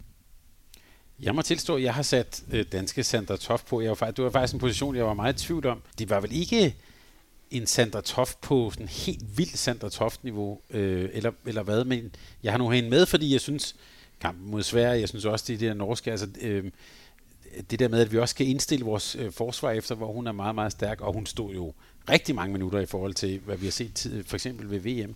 Hvordan så I Sandra Toft? Ja, men altså, som du siger, så en lille smule under øh, niveau. Øhm, og det, det siger jeg jo, fordi niveauet plejer at være sindssygt. Verdens altså, det er overhovedet ja. ikke, fordi hun stået dårligt. Øhm, men procenterne sådan i de store kampe lige lave nok. Når jeg snakker om Henny Rejestad, nogle afgørende mål til sidst i finalen, så er der også et langt skud øh, op i Sander Tofts højre arm, som, som vi godt kunne ønske os, og som vi også har set hende tage rigtig mange gange, og som hun også selv står i også. Så jeg synes også, øh, en Sander Toft en lille smule under øh, vanligt niveau, men omvendt en Sander Toft på et godt nok niveau til, at de mener, at Altea ikke skal stå mere, end hun gør under den her slutrunde, fordi det bliver ikke til meget. Altså Sandra har haft, øh, tror jeg, hun er den, der har flest skud øh, mm. på sig i, i løbet af runden, og, og der kan det også være meget svært at holde så, så høj en procent. Det er så det, der løb klaret. Uh, jeg er ret sikker på, at det har vi været inde på under Danmarks kamp, men jeg tror, at når man evaluerer på den, så, så vil man ærge sig over, at man ikke får, får skiftet der i anden halvleg. Uh, uh, det, det er jeg helt sikker på, men det er også uh, i bagklodskabets klare lys. Kasper Højerfløj, er det uh, Nathalie Hackmann? Nej.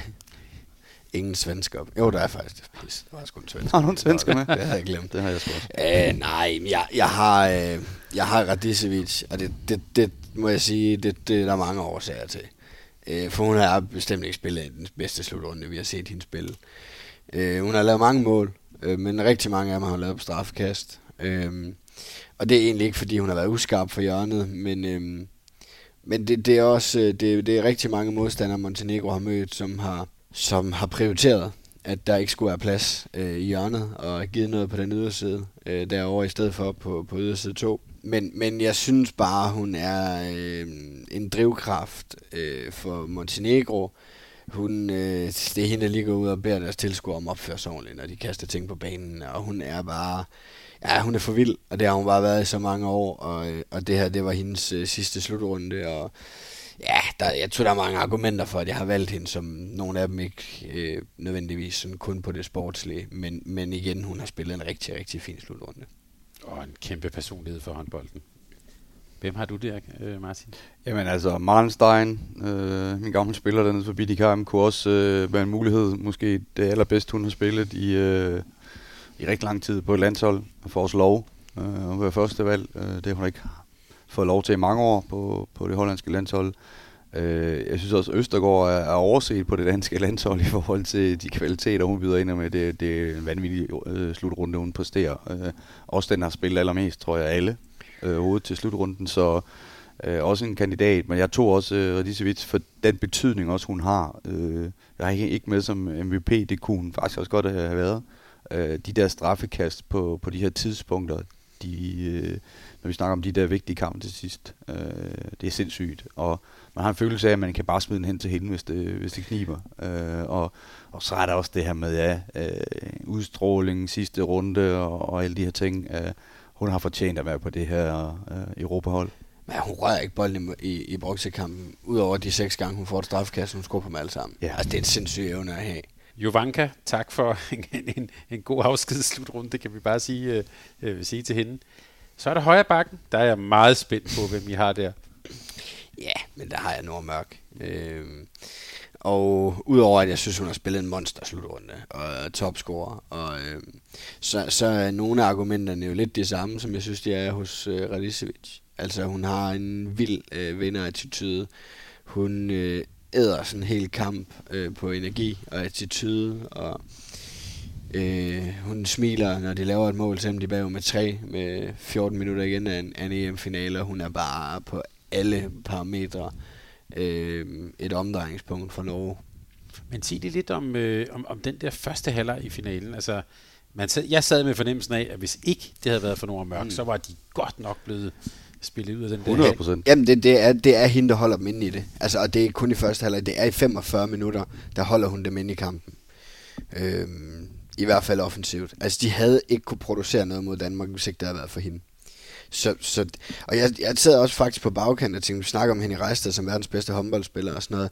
Altså, vi, vi kan umuligt tage Nora Mørk ud af den samtale.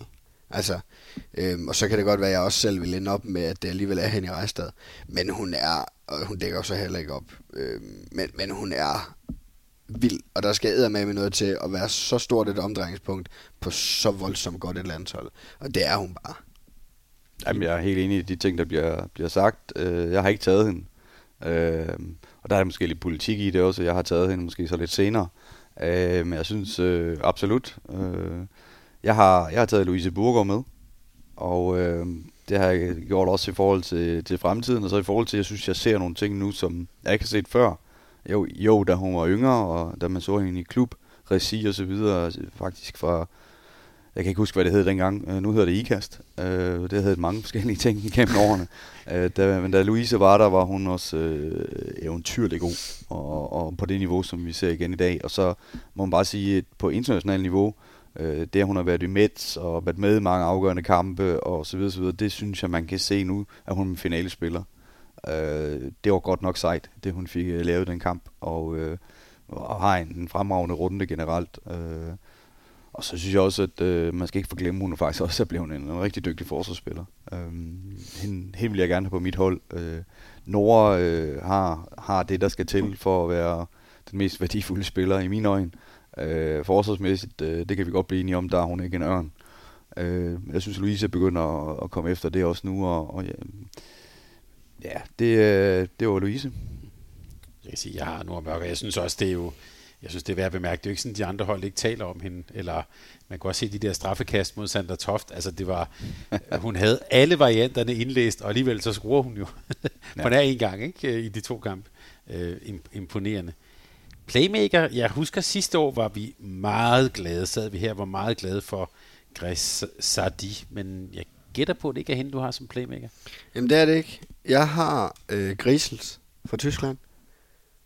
Er det den samme, Martin? Ja, ja. Martin. Jamen, altså, jeg må bare sige, øh, at Tyskland er ikke det bedst præsterende landshold under den her slutrunde, og, men, men hun var altså også en drivkraft for det tyske landshold.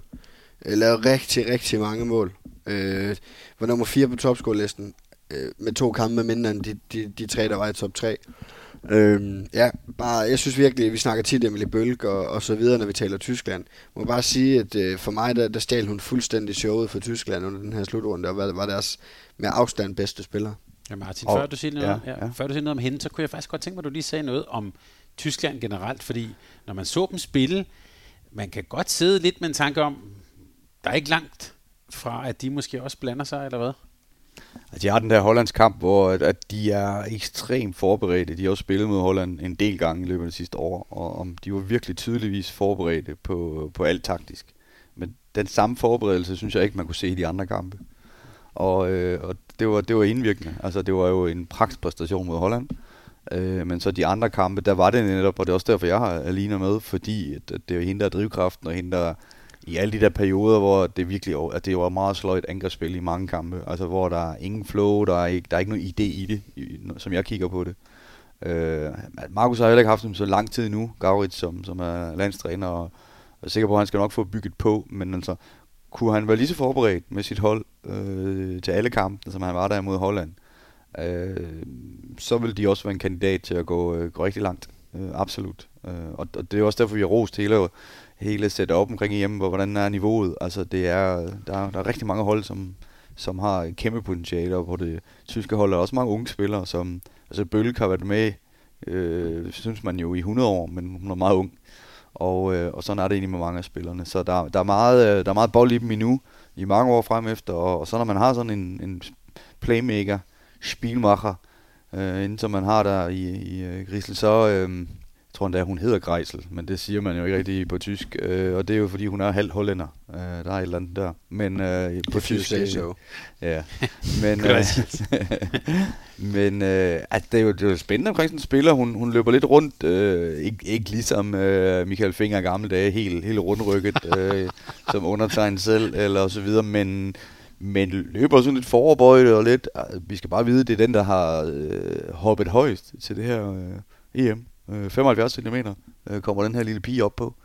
Øh, det er spændende, ikke? At, at, at der er sådan en atletik i, i så dygtige spiller, og, og hun også bruger det i, i spændt og i, i agerende i mange af de skud, hun har. Hun har nogle fantastiske afslutninger mm. øh, med et formål, og øh, er en spændende spiller.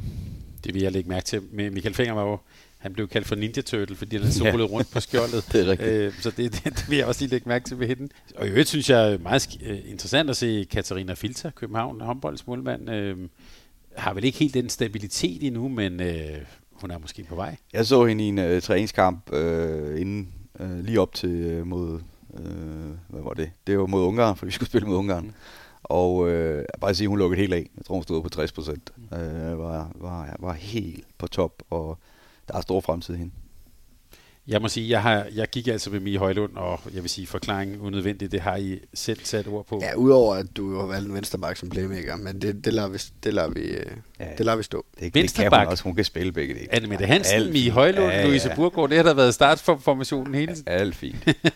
Men så lad os tage venstreback. Der har jeg også taget Mie Højlund. Nej. Ej, øh, venstreback, øh, hvem har du på det? Det var jo Neago på det officielle hold. Ja, det var det.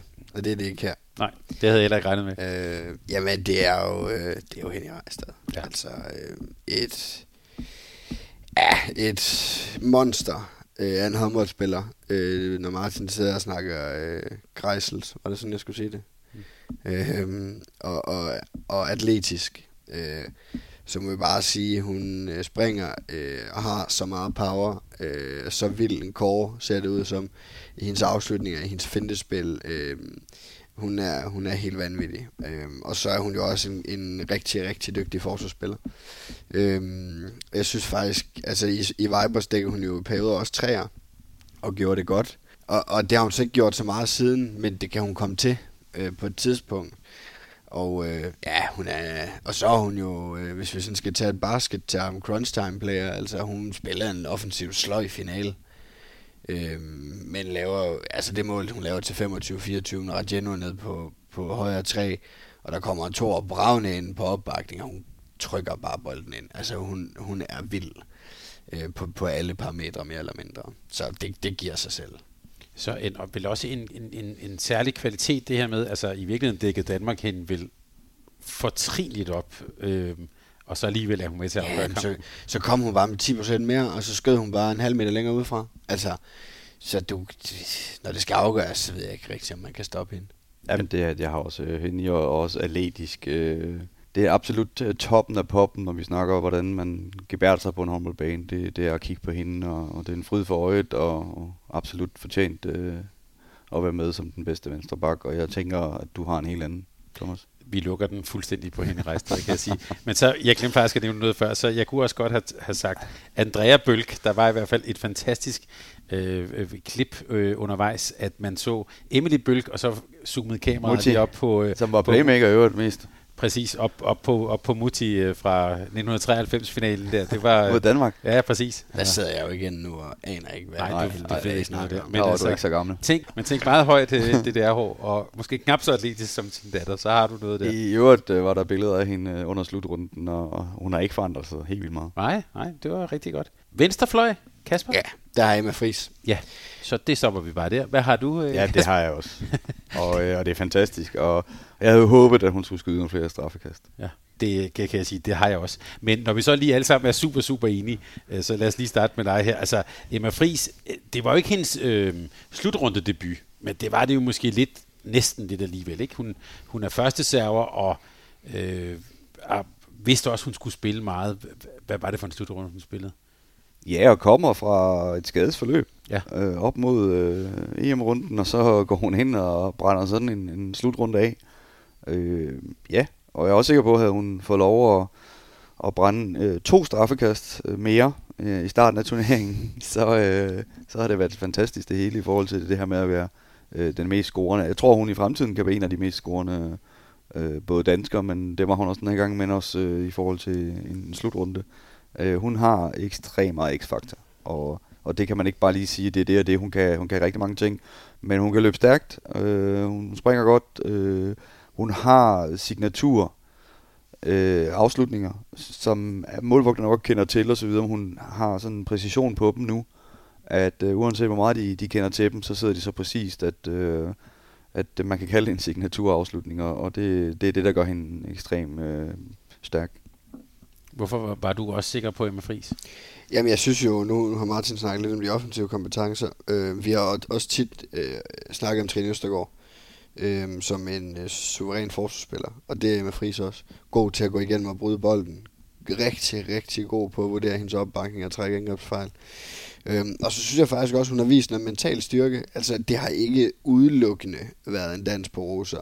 Hun har også haft hårde start på kampene, hvor hun har været 0 på 2.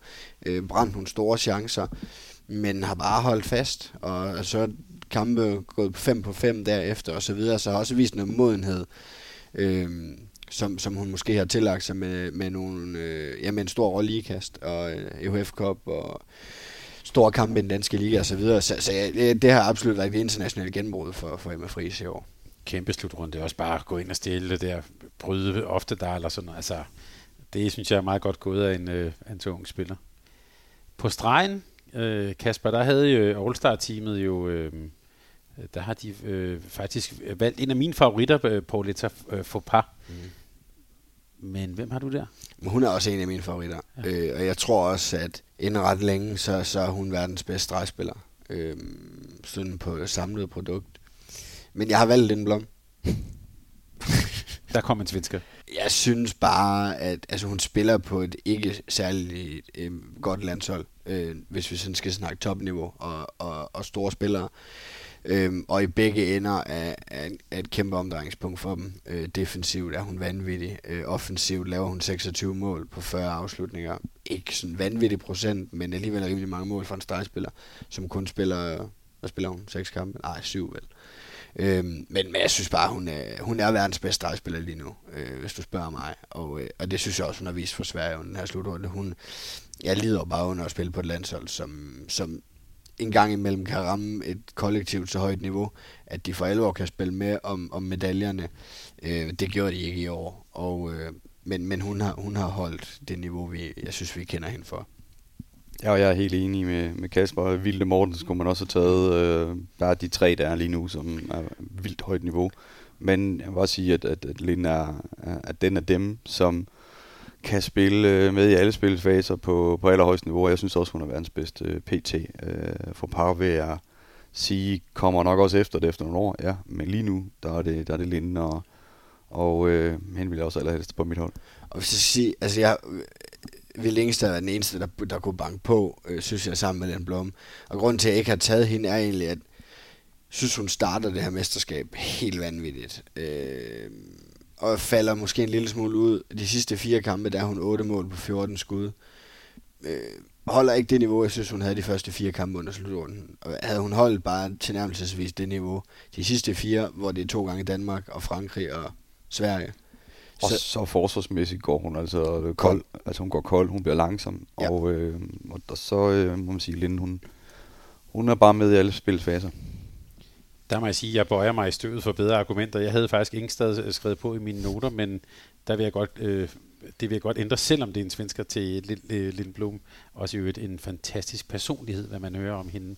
Så øh, hun er hermed... Fedt, fedt navn, Thomas. Lindblom. Ja, ja, det er det også. Det er det også. Og så vidt jeg forstår, egentlig mor i gør en sej personlighed. Ja. Så øh, det, øh, det vil vi gerne sende, øh, sende, det vil jeg godt.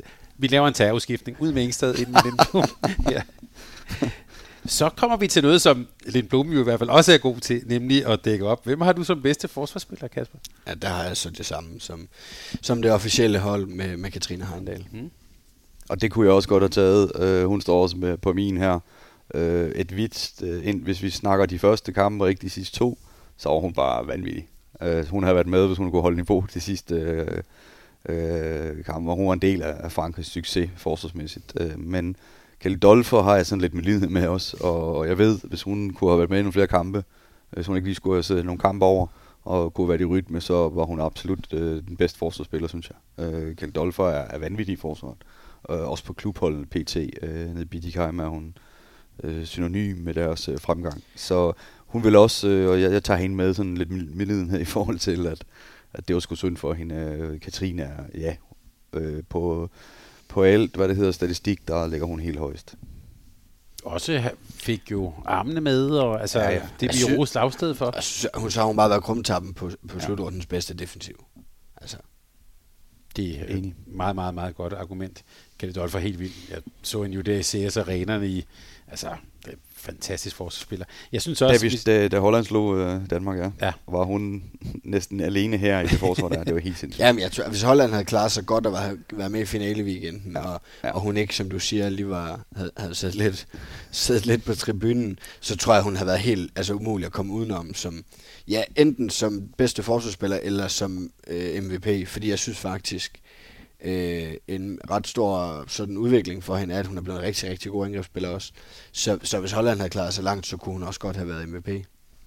Og jeg synes måske en honorable mention, vil jeg faktisk sige, uh, Anna Lagerqvist fra Sverige. Uh, altså, vi taler tit det, det ja. her med at gå ud på meget stor afstand at stå der alene med Mie Højlund derude, det synes jeg bare... Øh, altså Også for de unge spillere, at man kan se, at man skal ikke være 1,80 for at kunne stå ind i midtforsvaret. Man, øh, man kan godt være lidt mindre og, og en terje, og, og det har vi også i Danmark haft tradition for førhen, at vi har haft typer, der kunne med Melgaard og Company, der kunne arbejde derinde i 3 og 4 position.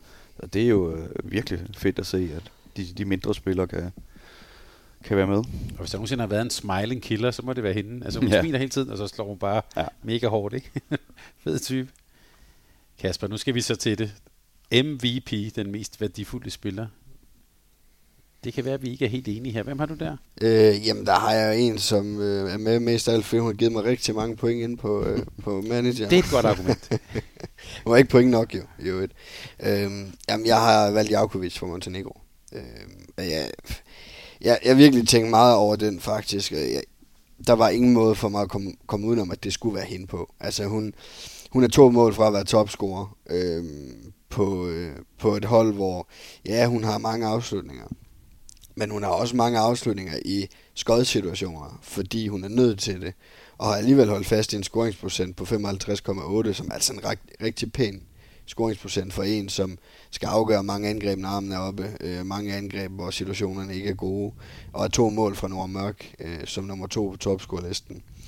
Øh, ja, så, så for mig har hun været øh, sådan på spillet og på outputtet, øh, omdrejningspunktet. Og så har hun øh, hendes veninde ude på højre fløj, som, som har været sikkerheden selv på straffekast, og som også tager et kæmpe ansvar på det hold på, på energi og attitude. Men, men, men hun har været den, den alt overskyggende årsag til, at Montenegro de, de står med en bronzemedalje. Men hjælp mig lige lidt med øh, Georgina Javkovic her, fordi da hun var til U-slutrunde, kan jeg huske, at man talte jo om, at hun, hvad skød hun ikke sådan noget 17 mål i finalen, eller, altså hun fuldstændig smadrede det. Øh, og så var det som om, der var nogle år, hvor hvor, ja, hun er kæmpe talent, men øh, altså, ja, han har sagt, hvad er der sket med hende? Ja, man kommer jo heller ikke, altså hun kommer jo ikke ind på et landshold, som bare kører derud af, og som, hvor holdkammeraterne er på, på, på et internationalt topniveau, som måske lidt, vi har snakket rigtig meget om Ungarn, øh, med spillere, som har braget ud af på U-landshold, og som ikke rigtig kan få det til at fungere på, på seniorniveau på landshold. Øhm, og der kan man sige, der er det her måske også en spiller, som har fordi hun skal være drivkraften på hendes landshold. Det, det bliver man altså ikke bare lige sådan som, som 19-20-årig. Men, men måske nu har fået en alder og en erfaring fra klubregi og Champions League osv., så, videre, så hun nu er der øh, både sådan erfaringsmæssigt, modenhedsmæssigt, hvor hun kan gå ind og, og tage et landshold på seniorniveau på, på ryggen. Det mener om, hvis de skal huske at nævne vores nye favorit, Katrin Kløjber. Hun var også på hold. ja, ja, Ja, Jakovic øh, var også i Budutnos dengang, var hun, øh, da hun var ung, var hun en af de aller, allerbedste. Det, og det var på et hold, som var rigtig dygtig. Øh, så, så flytter hun til, til Brest, og skal lige huske, hun får sådan en kors, korsmåndsskade, hun lige skal over. Øh, og komme tilbage efter den. Men jeg synes, hun atletisk har hængt meget efter i, i alle årene, og kunne hun få det med, så, så havde vi en af de allerbedste øh, spillere i verden. Så øh, for det, hun har fået med, det kan jeg jo sige til lytterne, at hun, hun har modtaget 1367 afleveringer. Og af dem, der har hun smidt, øh, kan man sige, øh, fem, seks, seks afslutninger, eller seks øh, pasninger, altså seks afleveringer væk. Det er helt vanvittigt. Hun, øh, hun er aller, allerhøjst øh, på den del af statistikken, og, og, øh, er jo ikke spil, spilfordeler, men hun er øh, ekstremt vigtig for det hold, og uden hende, så, så havde de ikke stået med den bronzemedalje. Det er et godt argument for at have hende med som MVP. Jeg har taget en anden med, hvor det hold, hun er med på, havde ikke stået med en guldmedalje, hvis hun ikke var på det hold, og det, det er Nora Mørk. Og det er ikke kun fordi i finalen, fordi der var hun MVP, øh, det var hun også i mange andre kampe. Selv på så dygtigt et hold øh, har de har brug for, at der er en Nora, som kan redde skærene ud i rigtig, rigtig mange kampe. Øh, og det kan hun gøre kun i angrebet. Øh, redde skærene ud for et øh, mandskab, så, så hende har jeg med. Øh, og han så ikke med på højre bak, men han så med på, øh, på den her del. vi mangler lige en enkelt kategori, nemlig øh, turneringstræner. Det er ikke noget, der officielt er på All-Star-teamet, men en træner, der har gjort sig særligt bemærket. Kasper, hvem er det for dig? Jamen det er så hende, der fuldender den trio, som, Ja. ja. har, som har gjort, at Montenegro har fået en medalje, og det, det er Bojana Popovic. Vi var en lille smule inde på det øhm, på en af de tidligere optagelser, hvor jeg, hvor jeg talte lidt om, at jeg synes, hun har øh, måske gået sådan en lille smule skandinavisk øh, til et montenegrinsk landshold, som på, på alle tænkelige måder jo på, på bedste balkan de seneste år har braget derud af med den mest sindssyge energi, man, man kunne drømme om. Og øh, der har hun overhovedet ikke pillet af, men jeg synes, hun har fået skruet en lille smule ned for det, og fået sat en lille smule mere øh, sådan skik, og måske puttet dem, de er ikke i nogen som helst kasser, men, men altså, så i hvert fald sådan, til, står og kigger hen på en af de kasser, som de alle andre hold passer ind i. Og det, det synes jeg gør, at, øh, at det sådan nogenlunde stabilt kan præstere hen over en slutrunde, at det ikke bliver sådan noget, hvor så slår de Norge med en i en gruppekamp, og så, øh, så to dage efter, så, så taber de til Kroatien, og, og sådan nogle sindssyge ting. Øhm, så, så jeg synes, hun har givet øh, et øh, godt Balkanlandshold lige nøjagtigt det øh, sådan øh, spilkoncept, som, som, som var en nødvendighed for, at, at det netop kan præstere, som, som det har gjort under den her slutrunde. Så jeg synes, hun er den, der sådan har sat det største aftryk på det hold, hun har. Jeg kan sige, at min datter sagde, da, de, da hun så øh, Montenegro spil, åh, oh, hun er fed hende der kendte hende ikke rigtigt. så, så, så, så sagde jeg, det kan lytterne også gøre. På YouTube er der en video, der hedder Bojana Popovic, I've got the power. Det er bare fire minutters power, Bojana Popovic. Så var hun taget bare fuldstændig med åben mund og polyper. Og hun var god ind der. Ja, så, og hun har stadig den der udstråling. Det er da ja, fantastisk, det, det, hun giver til håndboldsport. 3-2 efter fire minutter, da, da hun var helt en dyb squat. Altså. Men hun er da fed, og hun øh, har også måske den træner til runden, der udvikler sig mest øh, i, i de sidste par år øh, på, på mange ting, på mange parametre, også på klubholdsmæssigt, øh, når man ser på Dutton, altså, hvordan de præsterer øh, i forhold til, hvad hold har man, og hvem møder man, og, og stadigvæk kan være med. Øh, jeg har hende ikke, øh, jeg har hende ikke med her, øh, og der er lidt skår i glæden, det, det er altså det her med, hvordan de øh, besejrer Rumænien og så videre, videre. Altså, har de ikke, vinder de ikke den kamp, øh, så ser vi dem ikke øh, mere i turneringen. Øh, og det, der var lidt øh, skår i glæden, synes jeg, på afslutningerne der. Øh, så jeg synes ikke, det var helt fair at, at give hende den status til sidst. Øh, jeg synes, Jesper har fortjent det igen igen. Øh, I forhold til, hvad mandskab har man, og jeg ved godt, at, at de ikke vinder til sidst, men de øh, spiller øh, eventyrligt godt, og, og det er uheld til sidst, at, at man ikke står med, med mesterskabet, og, og det med et hold, som er underdog. Øh, både når jeg sammenligner med Frankrig, og jeg sammenligner med Norge, øh, så synes jeg, at øh, det er en vanvittig præstation af, af Jesper. Flot, og øh, han er på mit hold. Så vil jeg gerne komme med en, øh, en, en ros til et helt andet hold, nemlig til øh, den nation, der hedder Schweiz. Der var nemlig en landstræner, der faktisk turde at være modig, også selvom at der øh, kom kritik udefra, og sådan øh, turde at, øh, ja vi har jo lovet, at vi skal evaluere ham.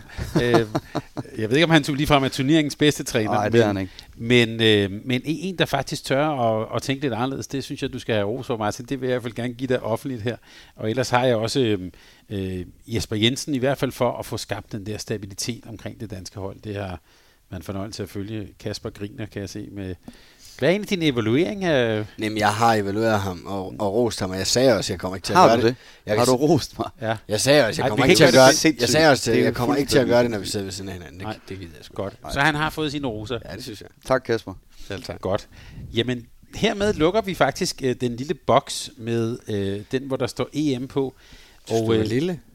Ja, st- store okay. boks. Ja. Øhm, vi har været godt igennem, og jeg har, sidder også og holder øje med tiden. Lytterne med undskyld, vi putter tidskoder ud. Men når jeg nu har jeg, så vil jeg bare lige til aller, aller sidst lige sige, der er jo det øh, meget mærkelige med håndbolden sjove, at nu har vi lige siddet og talt EM, og det er ligesom, nu er vi allerede i gang med noget andet. Nu, øh, nu kommer der ligakampe, der øh, venter faktisk nogle ret store opgør i, i, i den danske liga. Så, så bare til sidst vil jeg bare lige bede om at, at, at, lige øh, ja, sådan et, et take på det. Altså, lige nu ligger IKAST jo faktisk nummer et. Fordi den kamp, de havde tabt, det var mod Randers, så den, den tæller sig lige pludselig ikke mere. Øh, og de slog også et skadesplade uden til klart. Øh, hvis vi starter med, med, øh, med dig, Martin, her. Anden halvdel, det kan man ikke rigtig kalde det, der spilles otte kampe, men det vi skal i gang med nu i den danske liga, hvad, hvad, hvad, hvad skal vi se frem til der? At det bliver et, øh, en fantastisk anden halvdel igen. Og det gør det, fordi vi har IKAST lige pludselig, som øh, bliver den store, ikke kun udfordrer, men det bliver en høttel øh, for Odense og for, for Esbjerg, og, og den, den gejst og tro på tingene, som IKAST øh, har fået øh, igennem, jeg vil sige, de sidste par år. Øh, og, og, og så man, man hører ud fra heden, så begynder det at lægge endnu flere lag på, og økonomisk øh, kan være med til at spille op mod øh, både Esbjerg og Odenses økonomier jamen øh, så kan man også holde på spillerne. De fleste af dem i hvert fald, så er der ikke uro i forhold til, at der er en masse, der skal skifte her henover efter jul og så videre, som nogle gange kan være den, det største problem for klubberne, det er den uro, der sker, når der er for stor skifte på holdet. De kan holde på det her hold, og de har både talent, og de har, har klasse, Øh, så tror jeg faktisk, at øh, nu har Julia ikke været med til, til det her EM. Jeg tror, hun brænder den vildeste, øh, det vildeste øh, forår af. Og øh, det kan godt gå hen og blive øh, meget, meget seværdigt, det der kommer fra, fra dem af. Så ved jeg godt, at, at øh, Esbjerg er en mastrodont, og de er stadigvæk svære at slå, og, og Odense stadigvæk har, har et rigtig, rigtig dygtigt mandskab. Men øh, det, det spiller ikke altid plus for Odense, det er op og ned. Øh, og Esbjerg er en hjemmeliga, det har vi også talt lidt om. Det er også lidt op og ned en gang imellem. Så øh, jeg tror, de satser stadigvæk på, på Champions League-delen, så IKAST, den hjemmeliga, tror jeg, kan, kan, kan gå hen og blive en kæmpe overraskelse. Forventer du, at der kommer, om man så må sige, nye spillere til IKAST allerede i den her sæson? Ja, det er der jo allerede kommet, altså fra ja. konkursboet, som, som vi ikke lige har nævnt her, men altså Randers er jo konkurs, og det har jo gjort, at der er en del spillere, der, der kan finde andre græsgange, og jeg tror både Viborg og, og IKAST øh, er på hugst, og der er sikkert også andre, der, der har fangsten i gang. Øh, der kommer en tredje keeper øh, til, til IKAST, og øh, lurer mig, om der ikke står et par, par spillere hos Viborg her, øh, når, når sæsonen går i gang igen og, og så videre, og det er jo forfærdeligt, øh, det der er sket i Randers, og det, det bløder helt vildt mit hjerte i forhold til min gamle klub, og, og det havde jeg heller ikke troet på, at, at det ville ske. Jeg troede, det var så stor opbakning, og, og det var der jo egentlig også. De, de samlede 3,5 millioner på en uge, men, men, øh, men trak sig alligevel, og, og det er jo drønhammerne ærgerligt. Det bliver så det, det dyreste hold i anden division, øh, som, som vi nok ser øh, lynhurtigt tilbage i første division, og, og snart også i ligaen igen på et eller andet tidspunkt, men... Øh, det, det, var, det var ikke det, jeg havde forventet, at der skulle ske i Randers. Og I husker jo, at øh, Martin har skudt på Odense som mester, Kasper på Esbjerg, og jeg tog jo i kast, så nu får vi se. Hvad glæder du dig til her, når sæsonen øh, går i gang igen, ligaen? Jamen, som du sagde, altså, der, der, der kommer store kampe i den danske liga fra starten af, og dem, dem glæder mig til at se. Øhm, bliver specielt, hvad det ikke, I kast Esbjerg på lørdag? Ja. Ja, det, det, det, det er vildt nok ikke. De når vel ikke rigtig at træne. Øh, måske et par taktiske 6 mod 6 træninger, ikke? Men, men det er jo det, i hvert fald for SP's vedkommende. Så, men, men de glæder mig bare til at starte op igen. Øh, og fremragende, at vi ikke skal have så mange øh, perioder uden at, at kunne se håndbold. At tingene, de bare, i hvert fald for os er det fantastisk. Ikke? Jeg forestiller mig måske, at, at der er nogen, der kommer hjem på slutrunden, som måske godt kunne have tænkt sig en uge mere. Øh, men øh, men det, det er bare fedt. Jeg glæder mig bare til at starte op igen. Ja, altså, jeg er også det er spændende. Viborg altså, øh, har meldt ud, at Jakob stopper og søger øh, sikkert mod udlandet, og, og spændende, hvad der skal ske med ham og, og fremtiden. Og så har man Ole nu, som, som, som var i Randers, som går om øh, og bor i Viborg, og kan rende og følge holdet, og øh, spændende, om, om han måske også på et tidspunkt skal overtage det hold øh, øh, i løbet af den næste periode. Øh, det ved man aldrig, hvad sker. Øh, har fået en treårig kontrakt, og det bliver, altså, det bliver en spændende, spændende opgave for ham. Øh, det, det er et stort hold. Altså, jeg ved godt, der er meldt ud, øh, også fra Oles side og klubben, at nu skal vi bygge op og så videre, men det er Viborg. De får ikke øh, tid til at bygge op. Der er fuld knald på. Øh, omgivelserne har kæmpe forventninger. Så jeg synes, der er masser af ting, som er ekstremt spændende at følge i den her liga. Godt, det vil vi glæde os til. Og jeg, jeg tror også, vi kan advare både jer og lytterne om, at det kommer vi til at følge skarpt op på. Uh, nu holder vi lidt, uh, lidt, lidt slutrundepause, men uh, meget hurtigt minder vi os tilbage med, øh, med noget god status på den danske liga. Kasper, tak fordi at øh, du vil være med her, og tak for god indsats under slutrunden. Selv tak. Og Martin, endnu en gang tillykke med, med slutrunde debuten, og øh, nu har du fået alle de roser, nu er det slut med at rose. Jeg synes også, Kasper, han er sindssygt dygtig. Ja. Han er faktisk, øh, ja, det kan vi tale om. Han, øh, han har også vundet en del håndboldkampe i år, men det snakker vi ikke så højt om. øhm, så tak fordi, at vi, måtte, øh, at vi lige måtte lægge vejen forbi her. Og også tak til dig, der lytter med. Det sætter vi uendelig pris på. Endelig tak til Sparkassen Kronland for at gøre alt det her muligt, og for at I ser simpelthen så godt ud på de danske, på de danske trøjer. Det her, det var alt for EM øh, for denne gang, men vi er straks tilbage. Tak for den gang. Tak fordi du lyttede til en podcast fra Mediano Håndbold. Hvis du kunne lide udsendelsen, så husk at abonnere på Mediano Håndbold, der hvor du hører din podcast. Så får du den seneste udsendelse serveret direkte til dig. Du må gerne fortælle dine venner om os, og husk at følge os på Facebook, Twitter og Instagram. Mediano Håndbold kan lade sig gøre på grund af Sparkassen Kronjylland. De er med Mediano Håndbold og det kvindelige danske landshold. Tak fordi du lyttede med.